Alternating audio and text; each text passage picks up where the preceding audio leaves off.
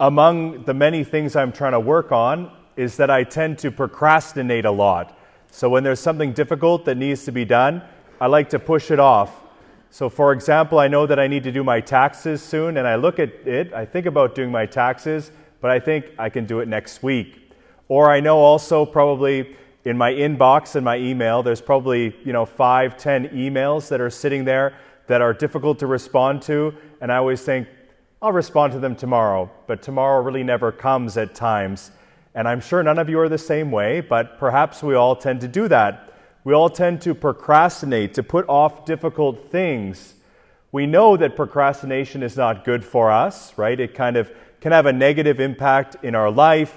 It prevents us from doing our best, and yet we continue to pra- procrastinate. Why is this the case? Well, one reason perhaps why we tend to procrastinate is because doing difficult things is hard. It takes a lot of energy, a lot of willpower to actually push through and do these hard, unpleasant things like taxes, responding to emails, and of course we can add so many more kind of more serious things. Working on a relationship where there is difficulty, seeking forgiveness from somebody. We tend to put this off because it is hard, it takes willpower. Now, there's a famous study that I might have mentioned to you before, but I find it quite interesting, that a psychologist did once by the name of Roy Baumeister. And this psychologist uh, got a few students together in two groups.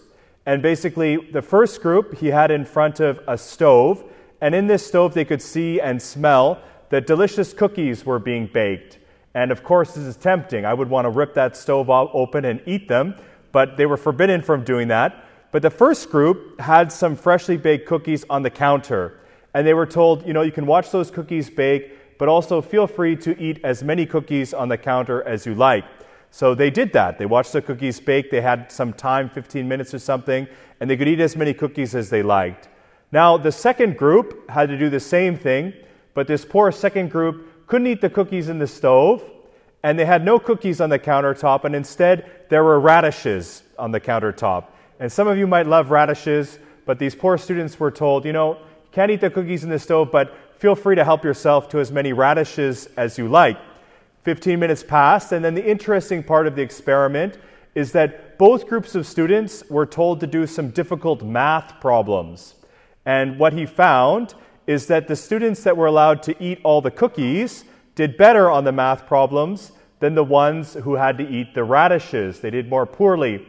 And as much as I would love to say that the moral of the story is eat as many cookies as you like, the conclusion seems to be that those students that couldn't eat the cookies had to exercise all this willpower, right? It was draining for them. So by the time they got to do the questions in the math, they were kind of tired and was more difficult for them, and they struggled more than the others that didn't have to do that willpower. So we see that in this experiment that willpower takes a lot of energy. Doing hard things is difficult. And for this reason, we oftentimes procrastinate. We put off doing the hard and difficult things, but the things that are really necessary for us. And so for this reason, we probably won't be able to eliminate procrastination from our lives, but it's something we should be aware of and maybe try to work against. And today's gospel, in which Jesus cleanses the temple in John's gospel, gives us some kind of pointers or tips, perhaps, for how we can approach this challenge of procrastination in our own lives, ways we can kind of work against it and maybe overcome it. One rule or kind of lesson we learn from Jesus' action in the temple in the gospel today is that we need to first identify the problem. And sometimes this can happen in our life as well. There might be issues that are there, but we want to ignore them. We kind of want to suppress them maybe, push them out of our mind. They come into our mind, we know we need to do something. It makes us uncomfortable, so we kind of busy ourselves with other things. Identifying the problem is the first step. This is really important, very, very crucial.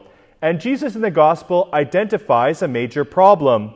So, of course, the temple, we see already in the book of Kings when the temple is made first with Solomon, is meant to be a really wonderful place, the house of God, the place where people could come and be in God's presence in a special and particular way. The place where God would hear their prayers, where they would gather and worship as a community. So the temple was such a wonderful institution for the people of Israel. But by the time of Jesus, there had been some problems in the temple, and Jesus wasn't the only ones to recognize them. And a lot of the problems had to do with when the temple infrastructure became closely linked to politics. And this already happened about one hundred fifty years before Jesus, when the priests oftentimes became linked more and more with the political authorities at that time. This was particularly the case at Jesus' time. We know that the branch of people associated with the temple were the Sadducees, and they had some very close connections with the Roman Empire. So many Jewish people, not just Jesus, saw that the temple in some way was compromised. It wasn't what it should be. It was too attached maybe to money, to politics. And we know of another group at Jesus' time of Jewish people who identified this problem. And this group is associated with the Dead Sea Scrolls um, by the Dead Sea. That's why they get their name, uh, by Qumran there. There was a group of Jewish people called the Essenes. And it seems that this community were the ones who kind of were responsible for hiding the Dead Sea Scrolls away. But the Essenes chose to kind of leave Jerusalem and no longer participate in the temple worship, which was quite a radical thing at the time, because they thought that it wasn't what it should be. So they tried to set up their own community of prayer, observance of the covenant, but they kind of distanced themselves from the temple because they too saw the problem. Jesus in the gospel then clearly identifies this problem and decides to do something about it. In our lives too, this is the first step really to overcome procrastination, to clearly identify what maybe an area God is calling us to grow in is. What is this area we can grow in? And we can think about not cleansing maybe a literal temple, but we can think about ourselves as individuals. Saint Paul says in First Corinthians that we are all temples of the Holy Spirit. So in light of this gospel, perhaps we can take a moment now to consider, you know, what is one area where God is calling or inviting me to kind of cleanse my own temple? What's one area God is calling me to grow in? And we can think about this now. And of course, the first reading with the Ten Commandments gives us some helpful pointers in this. So we can consider those Ten Commandments. We oftentimes group them in two tablets, right? One tablet talking about our relationship with God, the other talking about our relationship with others. So what might be an area where the Holy Spirit might be leading us to try to grow? Maybe it's in our relationship with God, our prayer life, trying to ask God for help in a struggle, or perhaps we have issues in different relationships, families, friends, in our workplace, someone that we are looking to forgive, or perhaps someone we need to ask forgiveness from. Maybe God is calling us to use our gifts in a new way, to serve other people around us. We need to identify first maybe an area where God is calling us to grow and clearly identify that. After we've begun to kind of think about where God might be calling us to grow, where God might want us to cleanse sort of our metaphoric temple, the next lesson we learn from Jesus is that to overcome procrastination, at times we need to take decisive action. And here, of course, the cleansing of the temple of Jesus is depicted in so many different representations of art because it's a bit startling. The idea of Jesus walking into a building with a cord, right, and overturning temples, seeming to be, and he is, angry and, and frustrated because of what is happening, is quite stark and quite kind of uh, surprising for us to see Jesus behaving in this way. But we learn from this that sometimes decisive action is necessary. And here we're not talking about violent action, but here we are talking about taking that next step in growing in this area where God is calling us to. And sometimes we see this as well in the example of the lives of the saints. They oftentimes take dramatic action in overcoming an issue in their lives, sometimes startling action. There's an example from the life of Saint Benedict, which I'm not encouraging you to imitate, but Saint Benedict, there was a time he was trying to overcome some temptation with lust, and he threw himself in a thorn bush.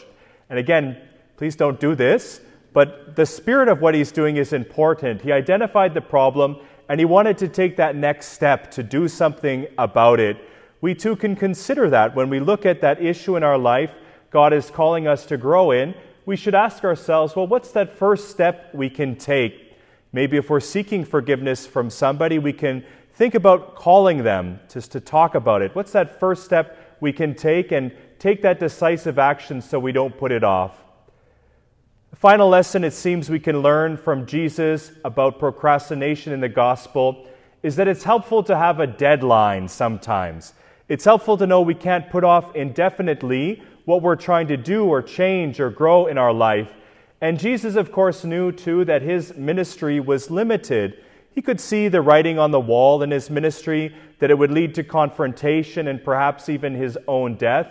And so he did what he needed to do during this ministry, collecting his disciples, teaching, reaching out to those in need.